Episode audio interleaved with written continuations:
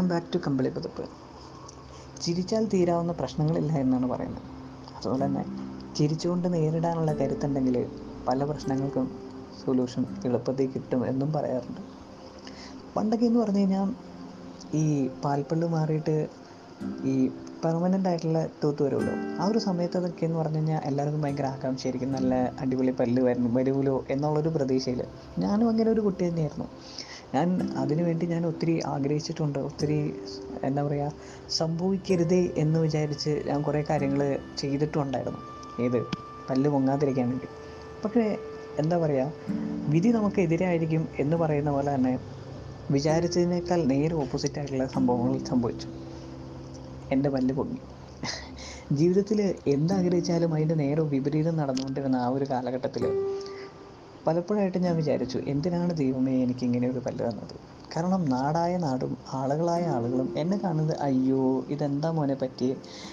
നിന്റെ പല്ലെന്നെ ഇങ്ങനെ ഇരിക്കുന്നത് അല്ലെങ്കിൽ എന്നെ വിളിക്കുന്ന പേരുകൾ വരെ വളരെ വിചിത്രമായിരുന്നു. മയിലും കുഞ്ഞ് റാബിറ്റ് കുഞ്ഞ് എന്തിനധികം പാറ്റയും പല്ലിയും തൊട്ട് ഒരുപാട് പേരുകൾ എനിക്കുണ്ടായിരുന്നു. ആ കാലഘട്ടത്തിൽ ഒരിക്കൽ എന്റെ അമ്മ പുതുവർഷമായിരുന്ന സമയത്ത് എനിക്ക് ഒരു ഐ ഡി കാർഡ് കിട്ടുള്ളൂ. എല്ലാ കൊല്ലവും നമുക്കൊരു ഐ ഡി കാർഡ് കിട്ടുമല്ലോ ആ ഒരു ഐ ഡി കാർഡ് കണ്ടിട്ട് അമ്മ എന്നോട് ചോദിച്ചു എടാ നീ എന്തിനാ ഇങ്ങനെ ചിരിക്കുന്നേ? എന്ന് ചോദിച്ചു. പറഞ്ഞു എന്റെ പൊന്നമ്മ എന്റെ മുഖത്തേക്കൊന്ന് നോക്കി. ഈ പല്ലും വെച്ചുകൊണ്ട് ഞാൻ എങ്ങനെയാണ് ചിരിക്കുന്നതെന്ന് ചോദിച്ചു. കാരണം ആ ഫോട്ടോയിൽ ഞാൻ ചിരിച്ചിരിക്കുന്ന രൂപം എന്ന് പറഞ്ഞത് എന്റെ പല്ലും കാണാതിരിക്കാൻ വേണ്ടി ഞാൻ രണ്ട് ചുണ്ടും അങ്ങ് കൂട്ടിപ്പിടിച്ചു. അപ്പോൾ കാണാൻ നല്ല കുരങ്ങ് മോന്തയായിരുന്നു. പറഞ്ഞിട്ട് എന്താ കാര്യം? അതുപോലെയേ ഇരിക്കുകയുള്ളൂ പിന്നെ ഞാൻ എന്ത് ചെയ്യാനാണ്? ഞാനത് അമ്മയോട് പറഞ്ഞു. അമ്മ പറഞ്ഞു നീ ഒരു കാര്യം ചെയ്യുക നീ അടുത്ത തവണ ഐ ഡി കാർഡിന്റെയോ അല്ലെങ്കിൽ എന്തെങ്കിലും ഒരു ഫോട്ടോ എടുക്കാൻ നേരത്ത് നീ ചുമ്മാ ഒന്ന് എന്റെ ഉള്ളിൽ തുറന്നൊന്ന് ചിരിച്ചു നോക്ക്. നിനക്ക് ആ ചിരി ഇഷ്ടപ്പെട്ടില്ലെങ്കിൽ പിന്നെ ഫോട്ടോയ്ക്ക് അങ്ങനെ ചിരിക്കണ്ട. നീ ഇതുപോലെ തന്നെ ചിരിച്ചോളാൻ എന്നോടൊരു ഒരു എന്താ പറയുക ഒരു ഓഫർ അങ്ങ് തന്നു. ഞാൻ വിചാരിച്ചു എന്നാൽ പിന്നെ അങ്ങനെ കിട്ടിയതല്ലേ? അങ്ങ് വിട്ട് അങ്ങനെ അങ്ങ് ചെയ്ത് കളയാമെന്ന് വിചാരിച്ചു. പക്ഷേ എന്നിട്ടും ആ ഒരു കോൺഫിഡൻസ് എനിക്ക് കിട്ടിയില്ല.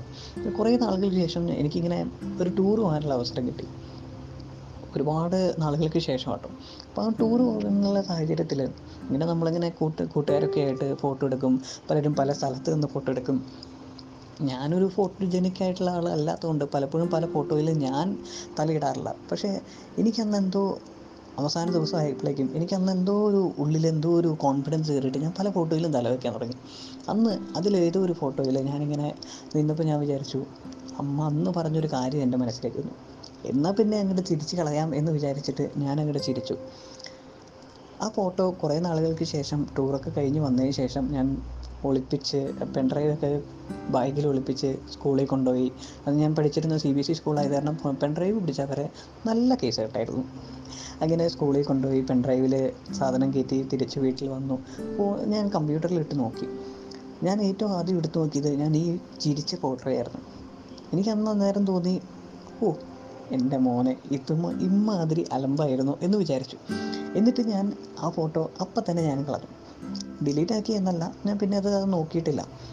അന്ന് വൈകുന്നേരം ഞാൻ അമ്മയോട് ഞാൻ പറഞ്ഞു ഫോട്ടോ കിട്ടിയിട്ടുണ്ട് ഐ മീൻ ടൂർ പോയതിന്റെ ഫോട്ടോയൊക്കെ കിട്ടിയിട്ടുണ്ട് എന്നൊക്കെ പറഞ്ഞു. അതിനുശേഷം അമ്മ പറഞ്ഞു ആ ഫോട്ടോസ് എല്ലാം ഒന്ന് കാണിക്കാൻ പറഞ്ഞു. ഞാൻ എന്താ ചെയ്തതെന്ന് ചോദിച്ചു കഴിഞ്ഞാൽ ഞാനിങ്ങനെ ഫോട്ടോസ് എല്ലാം കാണിച്ചുകൊണ്ടിരുന്നതിന്റെ ഇടയ്ക്ക് എന്റെ ഫോട്ടോ വരുമ്പോൾ ഞാൻ പലപ്പോഴും സ്കിപ്പ് ചെയ്ത് വിടും.